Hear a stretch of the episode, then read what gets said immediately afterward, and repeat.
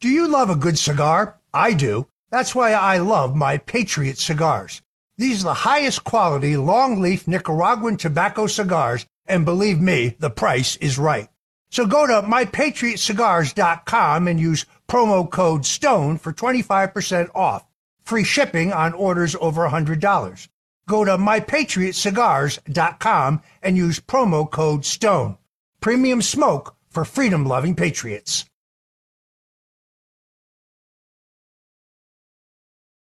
The Stone Zone with legendary Republican strategist and political icon and pundit Roger Stone.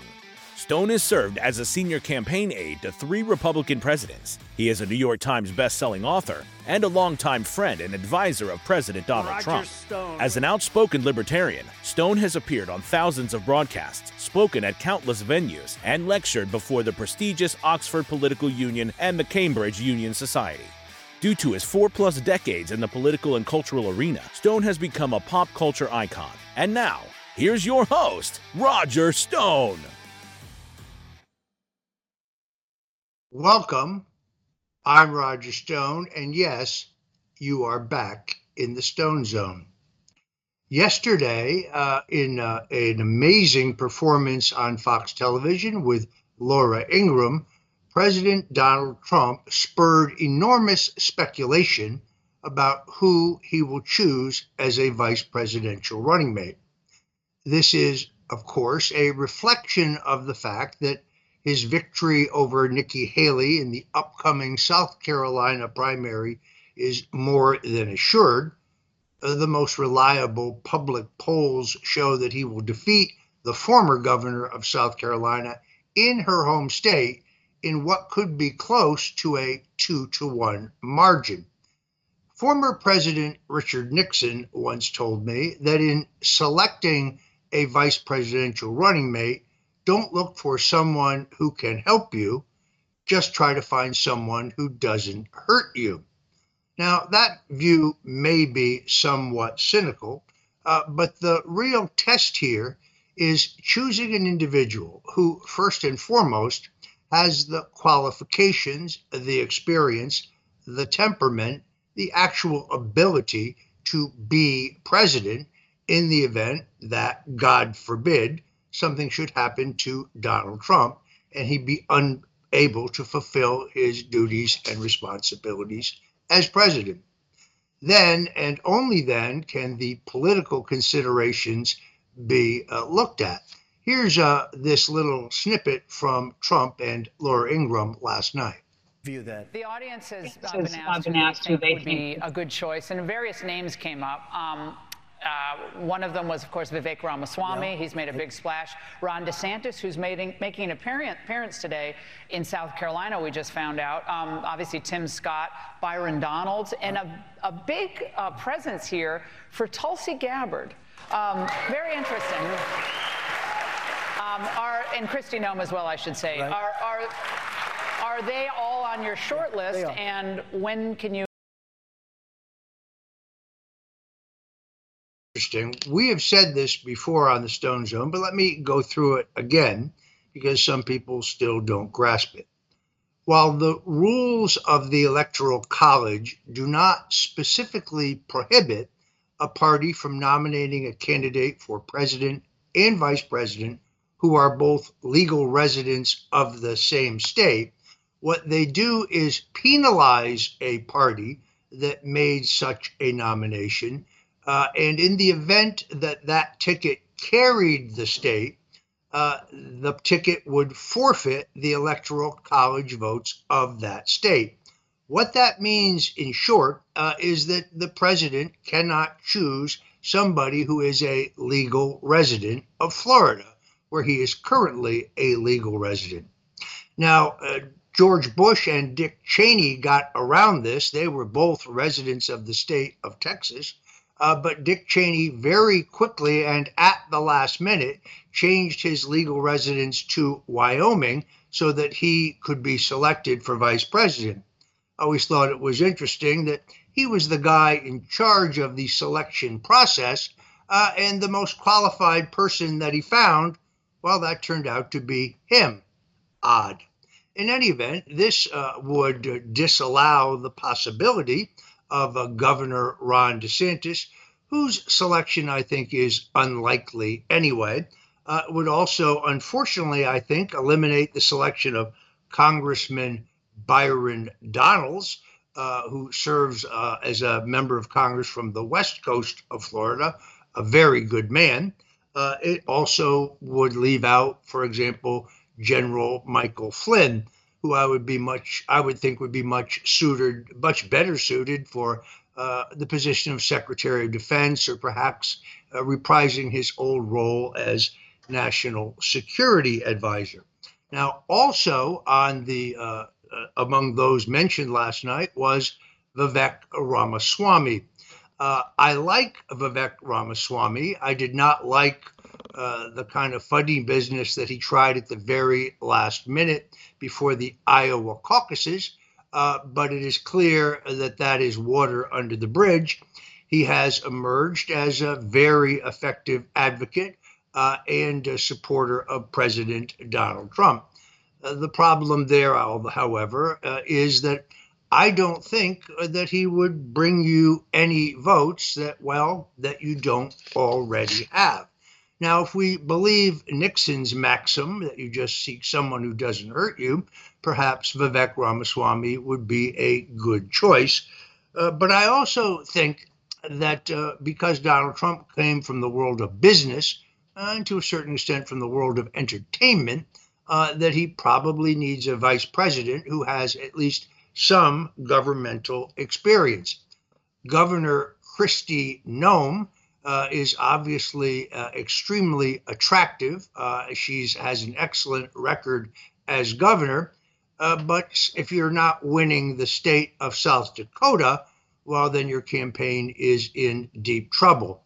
Once again, I don't think she brings you any new constituencies. That brings us uh, to Tulsi Gabbard. Now, I find that idea intriguing. Tulsi Gabbard uh, is a lieutenant colonel in the U.S. Army Reserve. She's also a, a veteran uh, of the uh, war in Iraq. Uh, she is a, a championship surfer, uh, a former Democrat member of Congress actually a former vice chairman of the Democratic National Committee. Uh, I think she would have broad outreach to millennials, uh, and as a former Democrat, could be a bridge to win the votes of millions of Democrats for a TNT ticket, Trump and Tulsi. Uh, it is a, an intriguing idea. Now, I've noticed in social media uh, both a very positive reaction I believe Tulsi Gabbard is uh, trending even as we speak. Uh, but also, some people say, well, she was a Democrat. Let me remind you that Ronald Reagan was once a Democrat. In fact, he was an extremely liberal Democrat. So uh, I, I, really do think uh, that the key here is to select someone who does not upset the base, because base is everything in politics. And President Trump needs to maximize the support level uh, in his base, uh, but also reaches out to a different constituency, one where he could make gains. If you looked at it from a strictly uh, analytical and generic process, uh, it would be ideal to have uh, a, a candidate who um, made allowed you to make gains among African Americans uh, or Hispanic Americans, two places where Donald Trump, in recent polling, is indeed making in, uh, substantial inroads. Uh, and of course, there is the selection of a woman. For those who have some reserve about the possibility of Tulsi Gabbard, I would urge you to go back and look at the debate she had with Kamala Harris when she was running as an anti war candidate for the Democratic presidential nomination. She uh, took Kamala Harris to the cleaners. So that leads us to the other quality that I think is crucial after you take into consideration uh, qualifications, uh, experience, temperament, and judgment, the ability to be president, and that is uh, to select someone who is sure footed, someone who understands that the role of the vice presidential candidate is to always be a second banana. You are never uh, the one setting policy. You are never uh, the one uh, who can contradict the presidential candidate.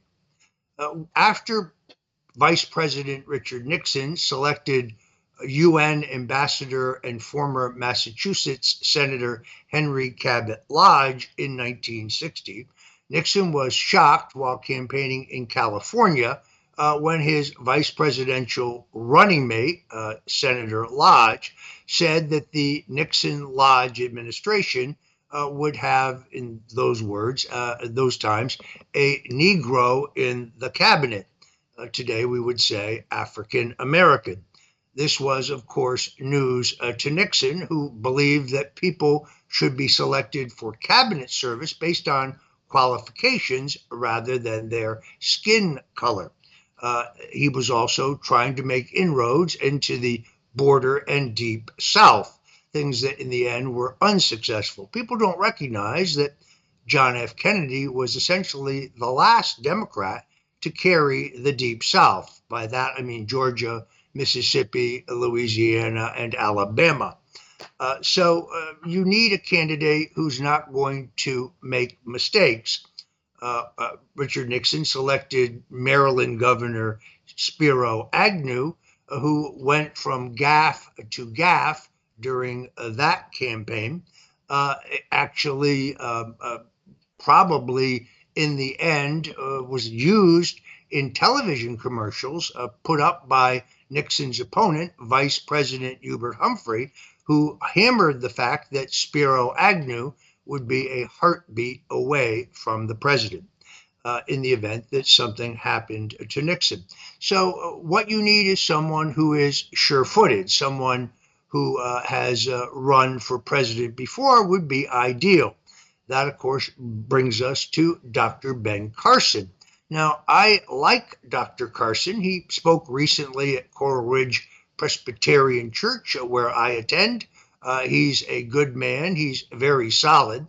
Obviously, it is an American success story. He grew up dirt poor in Detroit to become one of the most prominent and respected brain surgeons in the country. Uh, but I question a, a, couple of things. First, uh, whether he allows you outreach uh, to any group where you could make ground, or whether he just yet appeals solely to your base. Uh, and candidly, well, Dr. Carson is a little boring. Now, better again, a candidate who doesn't hurt you uh, and someone broadly acceptable to the base. And well, Dr. Carson would meet that criteria. Uh, not mentioned uh, yet in this conversation was the other candidate who was mentioned last night, Senator Tim Scott. Now, Tim Scott uh, really underwhelmed in his own campaign for president. I think had he done better uh, in that endeavor, he might rate more highly as a potential vice presidential running mate. But the other thing Nixon once said to me is you cannot run for vice president. You can position yourself for uh, the selection of vice president, but you cannot openly run for the job. Uh, Tim Scott appears to me, at least, uh, to be openly running for the job. Uh, I, I don't know that his selection uh, given his record as more of a neocon Republican, would sit well with the base. Uh, recently, you may have seen that he had to get the permission of Senate Minority Leader Mitch McConnell in order to vote against the outrageous $95 billion uh, grant to Ukraine, uh, Israel, uh, and Taiwan. Uh, those are not the qualities one looks for uh, in a vice president. So, uh, and the fact, by the way, that Donald Trump, in subsequent recent interviews, actually singled out uh, both uh, Tim Scott and Kristi Noem Uh, well, that leads me to believe that they are probably not going to be selected. Above all, Donald Trump is a master showman, and he knows uh, that this story, this announcement, is extraordinarily newsworthy, and therefore he's going to continue the tease. You may remember several weeks ago uh, when he was uh, doing a Fox town hall, I believe it was with Sean Hannity. At that time, he actually said he'd already made his decision, but was keeping it to himself. There's Trump the showman yet again. Uh, thank you for joining us uh, on the Stone Zone. If you're just uh, tuning in, we're privileged to have an extraordinary guest with us today. Uh, Colonel John Mills is a national security professional with service in five eras. He served his country with distinction during the Cold War. Uh, he was around for the peace dividend. Uh, he's an expert on the war on terror, uh, and now he has an extraordinary viewpoint uh, when it comes to the current world uh, in chaos. Uh, he really is uh, very knowledgeable on the great power showdown uh, and the current fight to save our republic. He's a former director of cybersecurity policy and strategy, as well as in international affairs at the Department of Defense. Uh, and he is a senior fellow at the Center for Security Policy.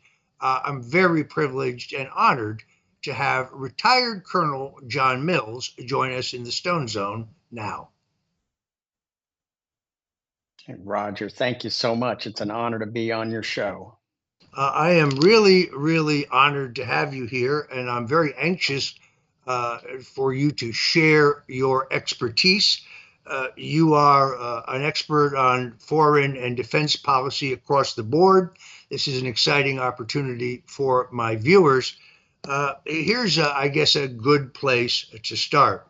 Uh, the uh, the Chinese continue to make provocative noises regarding Taiwan. Uh, the idea that the Chinese would invade or seek to uh, to take control of Taiwan under a President Donald Trump, I think, is unthinkable. Largely because Trump always understood the value of his unpredictability uh, as a foreign policy asset. How serious uh, are the Chinese about Taiwan, uh, and how do you see this playing out? Well, thank you, Roger. Um, it's a very serious matter, and all Americans need to be concerned. A common response is they don't even know where Taiwan is on the map. And what does Taiwan have to do with us? Well, it has everything to do with us. For China to make a move on Taiwan, they will have to hit targets in Japanese sovereign territory, Filipino sovereign territory, and American sovereign territory. That's Guam, Tinian, and Saipan. Those are American citizens that will be killed and wounded uh, when China makes their move.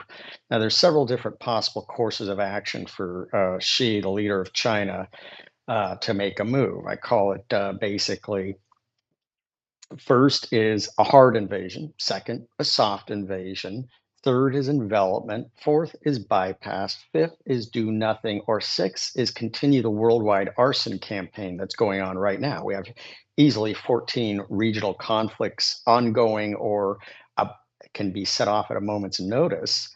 And every one of those has strings and tentacles to uh, to uh, China.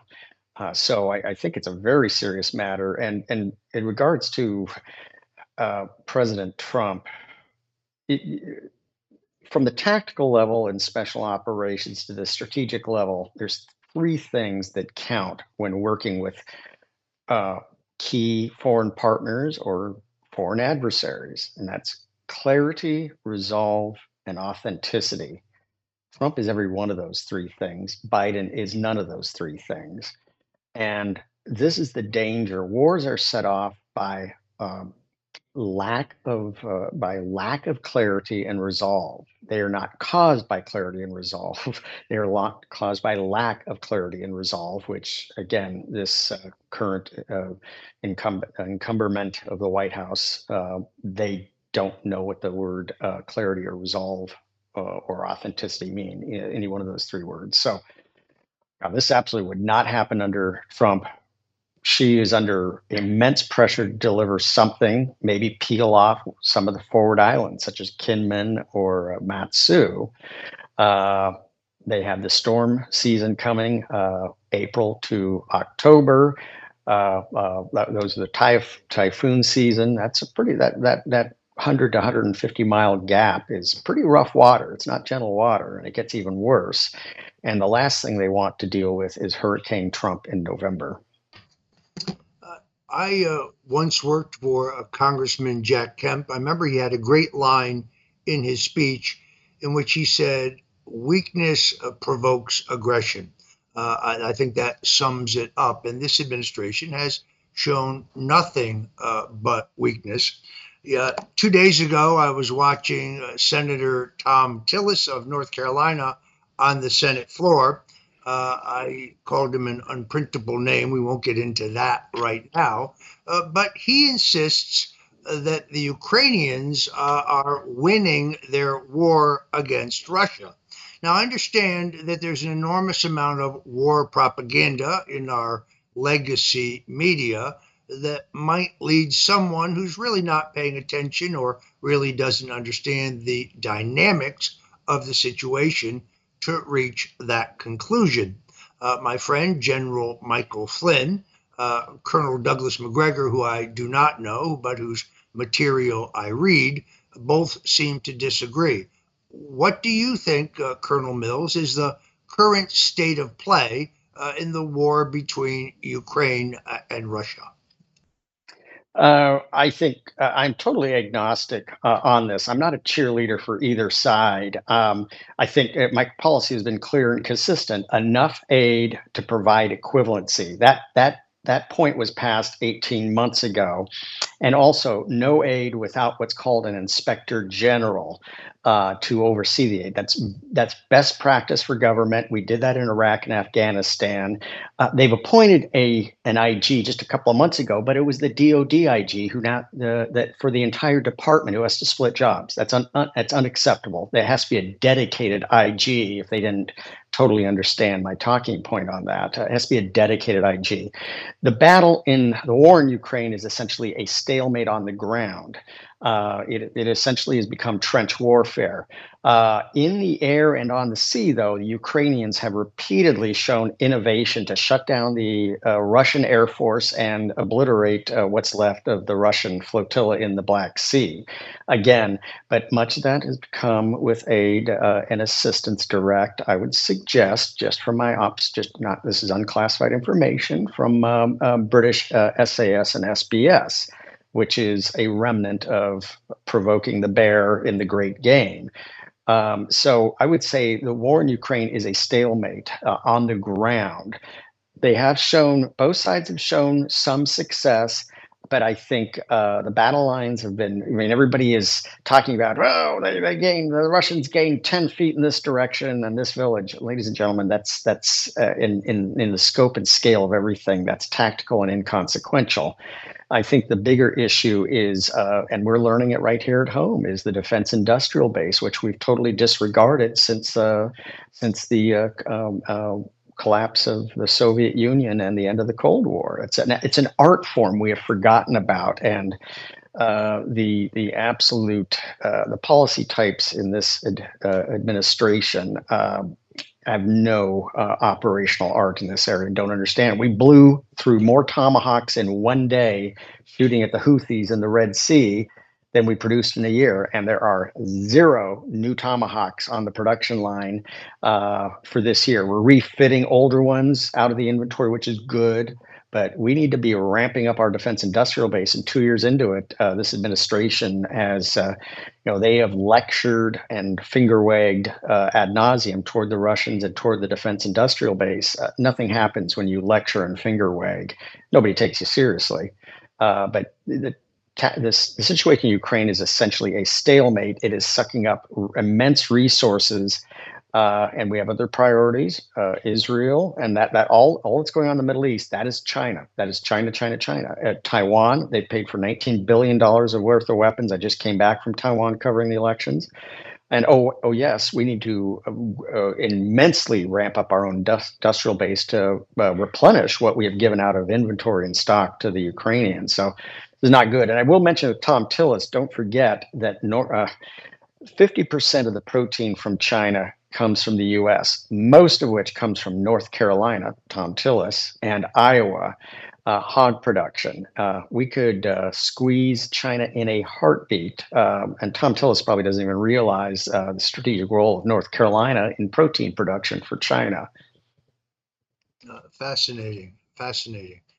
Uh, Colonel Mills, what is the state of readiness of our current military? Has our military been decimated by woke culture? it is my view that during the Obama years that many in the central and uh, medium, I should say, at the top uh, and middle levels of our military uh, who were not globalists, uh, some who were just honest soldiers, non political, uh, others who may have had a, a, a harder eyed view towards the threats posed to this country by both China and Russia, uh, were retired from the system.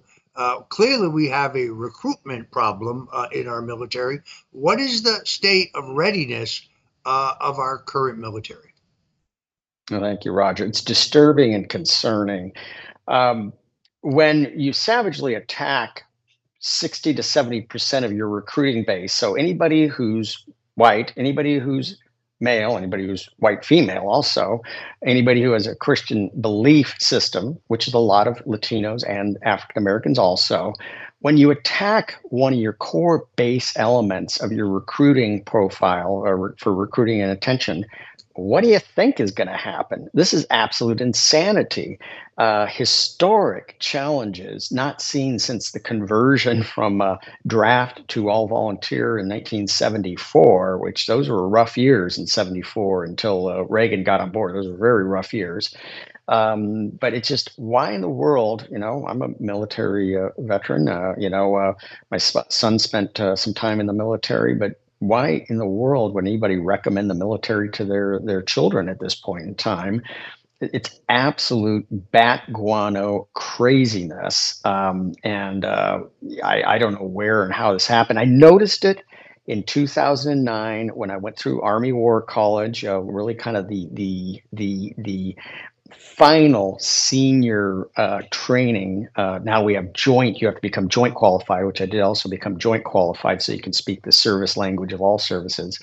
But I noticed in 2009 that I was an outlier and that I didn't know what to call it at the time, but there clearly was an expectation of certain phraseology and behaviors, even though War College uh, is always supposed to be, you know, lauded for uh, open-mindedness, uh, brilliant visionary thinking. No, no, even in 2009, it was clear you had to cert- use certain terms, certain expressions, and behave in a certain way. And I was going, I am clearly an outlier. And again, historic recruiting attention. And what do you expect when 60 to 70% of your base, if you're white, if you're uh, heterosexual, if you have a Judeo-Christian belief system, um, no matter what color or ethnicity. So right off the table. And then Army Sec- uh, uh, Army Secretary Christine Wormuth, at, at first she ignored the issue.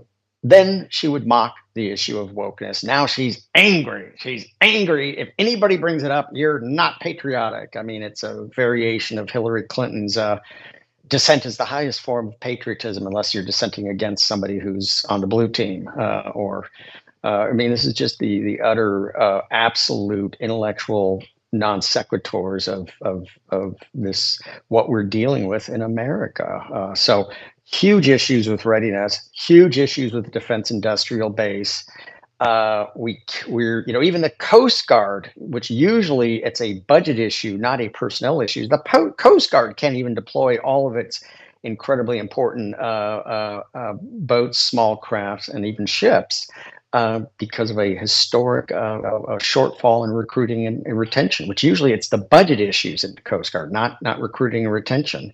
So um, I don't know what world uh, people are living in, and and just in the national security world, people are going, "Oh, come on, come on, it's not that bad." It's always the when as soon as somebody says it's not that bad, you know it's bad, and there's a problem.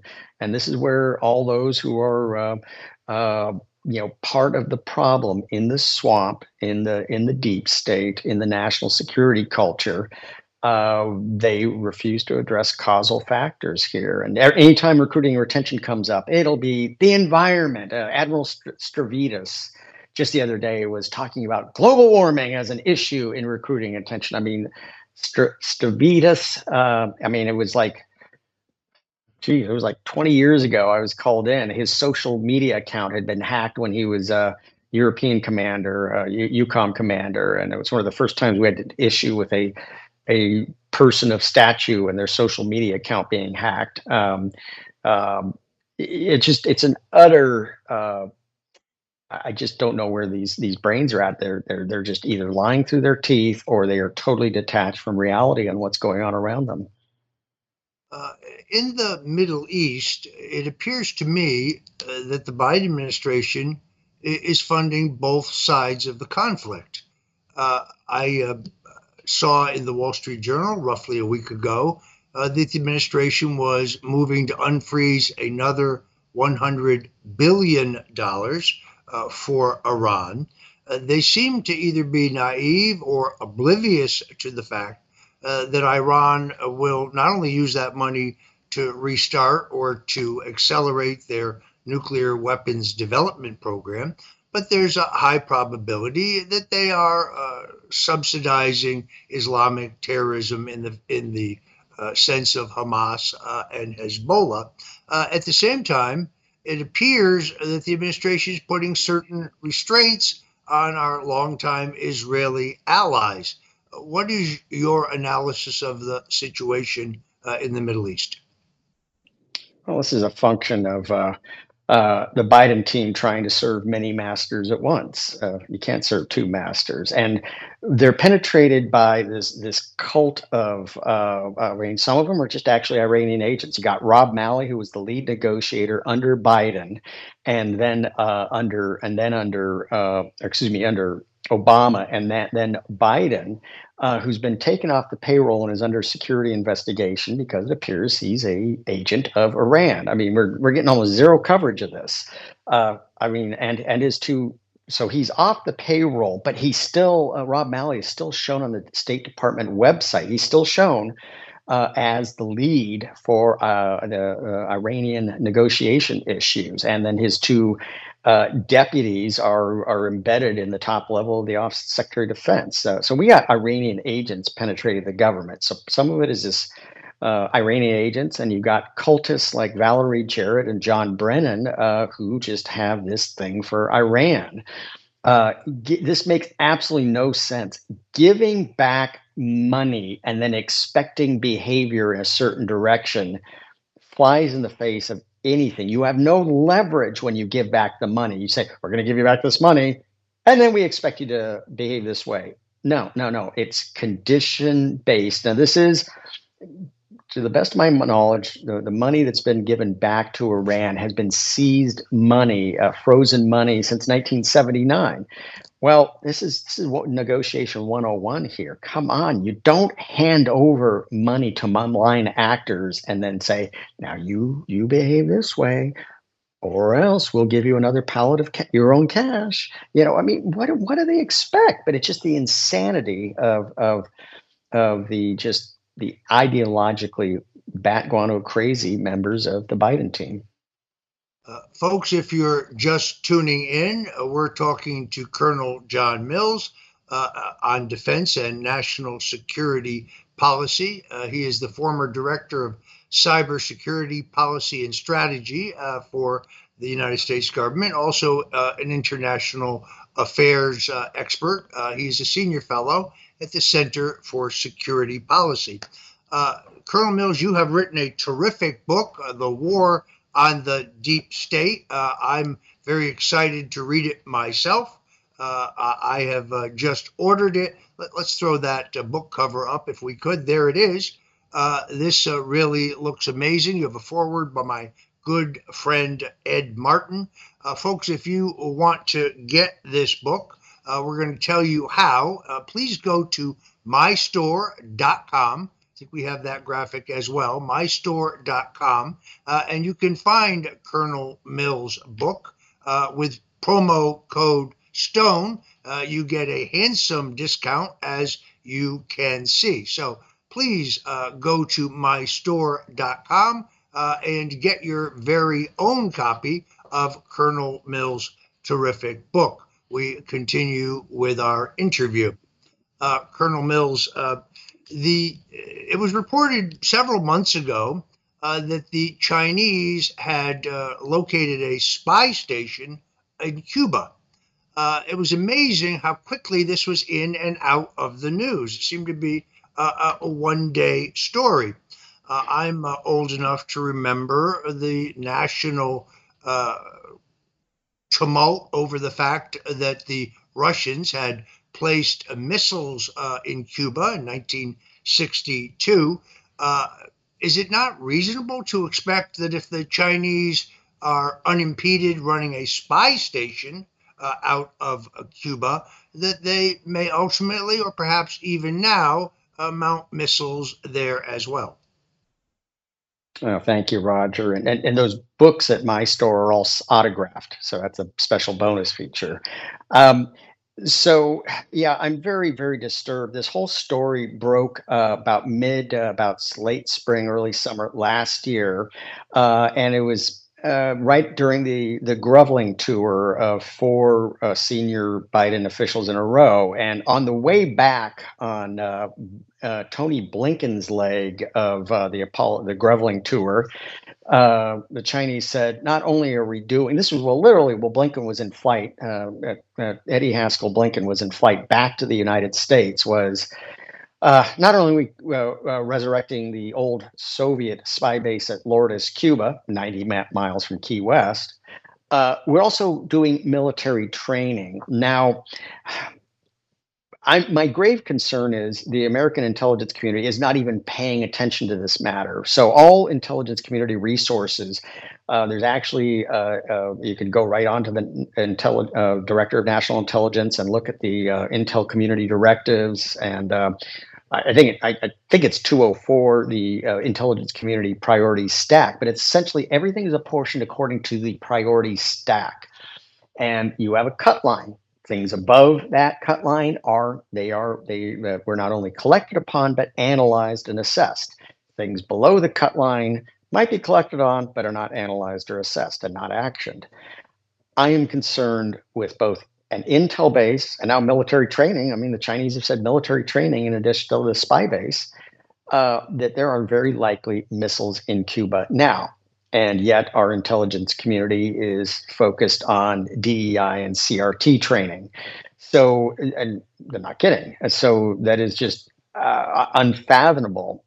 If nothing else, I would not be surprised. It's called the S 300 and S 400 air defense system, which are very long range, very powerful, and literally can knock down aircraft uh, over Orlando. Uh, they're, they're that uh, their range is that far. And oh, there's a bonus feature with these missiles. Not only are they air to air, you could use them, or excuse me, surface to air. You could use them surface to surface, meaning you could bombard all the way up to Orlando if uh, they chose to. I think it's not unreasonable, not unlikely that because of the announced spy base and training base and military training base uh, in Cuba, that there are missiles back in Cuba, and yet we're hearing zero about this on the media. But it's it's absolutely reasonable, if if nothing else, just to posit this question. Uh, but that is the standard when they when the Chinese set up training facilities like this air defense and including long range air defense is is almost certainly there and the S300 S400 system very powerful very long range dual use you can hit ground targets with these defensive missiles uh, you raised uh, the issue of Rob Malley. Uh, this is shocking to me. I think this is the greatest single spy scandal in U.S. history uh, prior, or I should subsequent to Alger Hiss, a Russian communist spy uh, who infiltrated the federal government during both the Roosevelt and Truman administrations. By the way, uh, when the uh, Soviet Union collapsed and KGB records became available, we learned for a certainty, well, that young Congressman Richard Nixon was right and that Alger Hiss was indeed, despite the claims of the left wing media both today and at the time, uh, a, a, Soviet agent. Uh, it's amazing to me uh, that this level of, of uh, infiltration uh, has gotten virtually no media coverage. Uh, I also note, as you said, uh, that two of Milley's top deputies remain in place. So while he has been suspended without explanation uh, and is evidently under an inspector general investigation, according to a piece I read in the Washington Examiner, uh, his his cohorts uh, seem to be firmly in place. Uh, no wonder we're unfreezing $100 billion uh, in assets. Uh, one of your areas of uh, expertise is cybersecurity. Is there, in fact, as many believe, a very real danger of disruption in our power grid in this nation?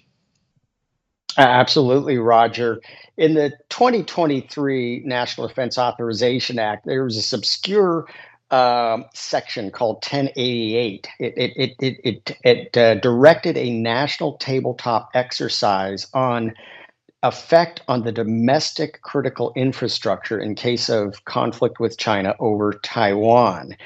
Well, these congressional sections and language just don't come out of thin air. 1088 implies that uh, there was a fire in the main engine room uh, we knew about it and we need to look into it. So, yes, the domestic critical infrastructure. Let's take spy cranes. I just did a Substack posting this morning uh, uh, on spy cranes. Um, the uh, the White House just uh, created a, a, a, a presidential directive on port initiatives, port security, but the uh, whether it's the grid or whether it's the spy cranes in American ports, the Chinese, there's Chinese componentry to these. ZPMC makes 80% of the port cranes. Uh, when it comes to the power system, uh, there's a panoply of Chinese uh, providers of in, in important uh, uh, components. If nothing else, the routers, the, the, the, IT that enable the energy sector.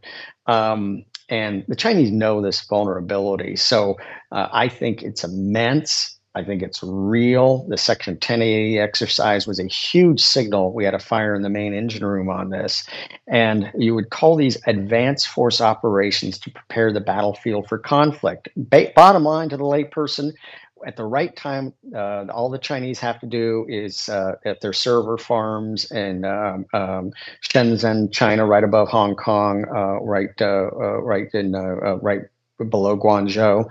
All they have to do is flip the switch, port cranes collapse, uh, energy, uh, you know, uh, uh, coal plants, uh, oh, wind turbines, their favorite wind turbines go berserk and over torque. It's a very common methodology in cyber attacks.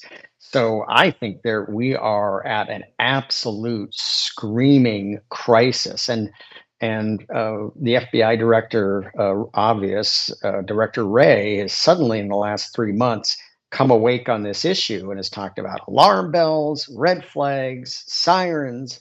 Uh, him and Jen Easterly, who uh, I used to work with, uh, yeah, say the same thing. And so, yeah, it's and you you you, talked about Alger Hiss in my first book the uh, nation will follow. I invoke Whittaker Chambers because I was ground zero to see the deep staters go after Trump when I was in in, in a, career civilian inside uh, the senior levels in early 2016, and you know the FBI started saying Russia, Russia, Russia, Trump, Trump, Trump. And guess who it was? It was Charles McGonigal, who's now going to prison for I think he's had several years added onto his uh, his term. Uh, so penetrated or are, are, are those who are supposed to be securing America, they're penetrated, and uh, China's penetrated our critical infrastructure. Other than that, everything's going great. Yeah, how ironic. There was indeed Russian collusion. The problem is it wasn't with Donald Trump or his team, it was collusion with actual officials uh, in the FBI. Followed that case very carefully.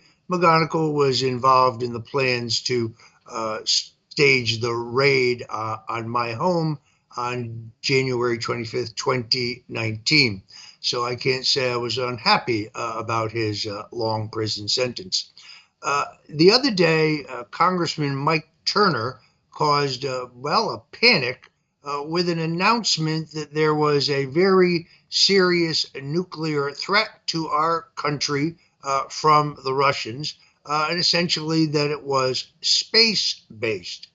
then Jake Sullivan, who is up to his keister in the Russian collusion hoax, as uh, documented in Special Counsel John Durham's report, but who, of course, avoids prosecution for his very real crimes and currently serves as our national security advisor, uh, said, Well, I was preparing to uh, brief members of Congress about this. I'm a little surprised that Congressman Turner jumped the gun. Uh, my immediate takeaway was, well, the same as yours. Turner was trying to move funding for Ukraine along and thought this would do it, but it also had the effect of shifting public attention away from the special counsel's report that raised very legitimate questions about the cognitive decline uh, of President Joe Biden.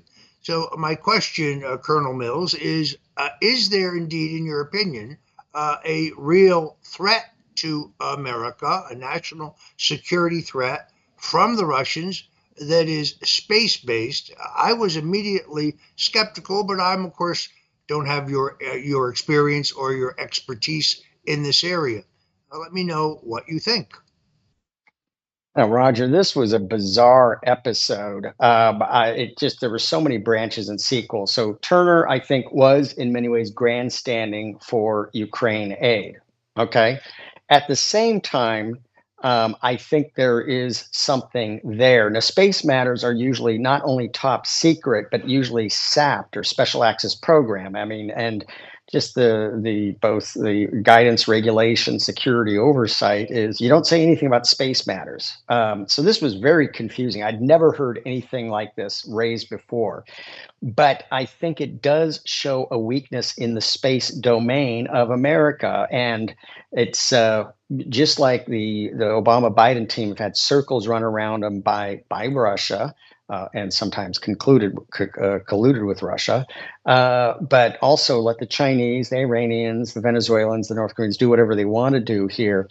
Um, this, I think, there's there's a concern here. We have we have uh, given away dominance in space. But if the Russians have put a nuke in orbit, which was essentially the message, it was a little confusing to figure out what the message was. Uh, I can assure you the Chinese have put 10 and this shows the uh, absolute uh, the, the, the intelligence community has just totally ignored the chinese nuclear threat until the last couple of years i mean the chinese have had an no pun intended an explosive growth in their nuclear cap, cap, uh, capability and capacity where they they in a conservative estimate have as many strategic nuclear uh, warheads and delivery devices uh, as we, as the Russians. But when combined with the Russians, that means they're twice our size at a minimum. So uh, this whole, yeah, I think there probably is something going on up in space because everything's so classified. Uh, hey, the, American people need truth on these matters, and hiding the truth from the American people doesn't help. Uh, using it as grandstanding for Ukraine aid is wrong, also. Um, so no no aid until we have that dedicated inspector general. But uh, so Turner was just uh, this was a baffling episode. I think there is something there, but it does distract from the special counsel.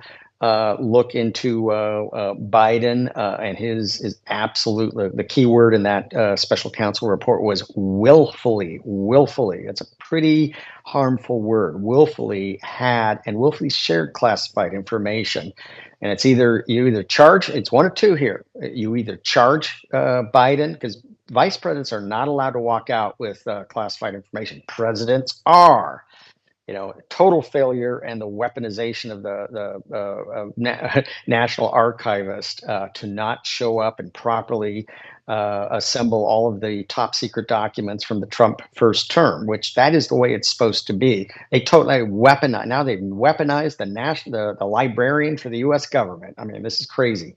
But yeah, this episode so many branches and sequels from it, so many alarm bells. It shows a failure of, of, of, of, government to secure the American people. And Turner was grandstanding and helping to distract.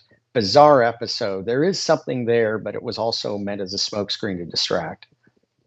Our guest today, once again, uh, Colonel uh, John Mills. Uh, he is uh, the author of a terrific book, uh, The War Against uh, the Deep State uh, I highly recommend that you get your signed copy of this book. You can do so by going to mystore.com.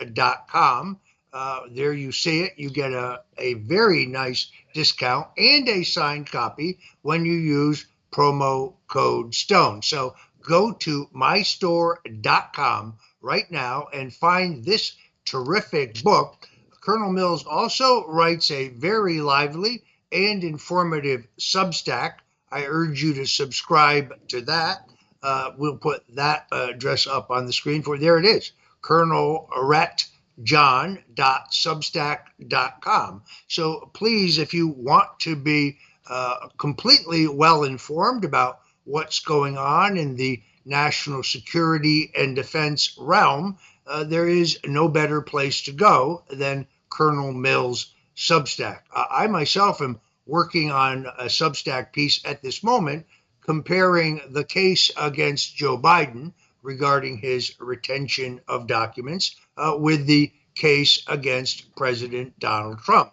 They tell us that the essential difference is that Biden cooperated in the probe into his illegal, willful retention of documents that Trump did not. Uh, I essentially disprove this uh, in a piece that I will post uh, at Substack this afternoon. Uh, there is uh, indeed a two tiered justice system. A final question uh, for Colonel Mills. We learned earlier this week that former CIA Director John Brennan reached out to the intelligence services of the Five Eyes nations, the English speaking allies, uh, and asked them to conduct surveillance and to bump, as they say, uh, 26 associates of President Donald Trump. This was prior to any public discussion uh, of the falsified Steele dossier. Uh, I have the distinction of being one of those 26 people. Uh, do you think, Colonel Mills, that we will ever see uh, any justice served or any consequence of these shocking revelations. Yeah, Roger, absolutely have faith in this. Uh, and McGonigal was one of them. He was the guy feeding us information in high, high level meetings uh, in early 2016. I gave uh, a number of names uh, to the Durham investigation five there's five criminal referrals out of the Durham report, and uh, you got to attribute McGonigal to Durham. A lot of, I mean, although in the negotiation in the front office of the DOJ, they they said, oh, we're going to strip that out. You know, Durham's okay, whatever.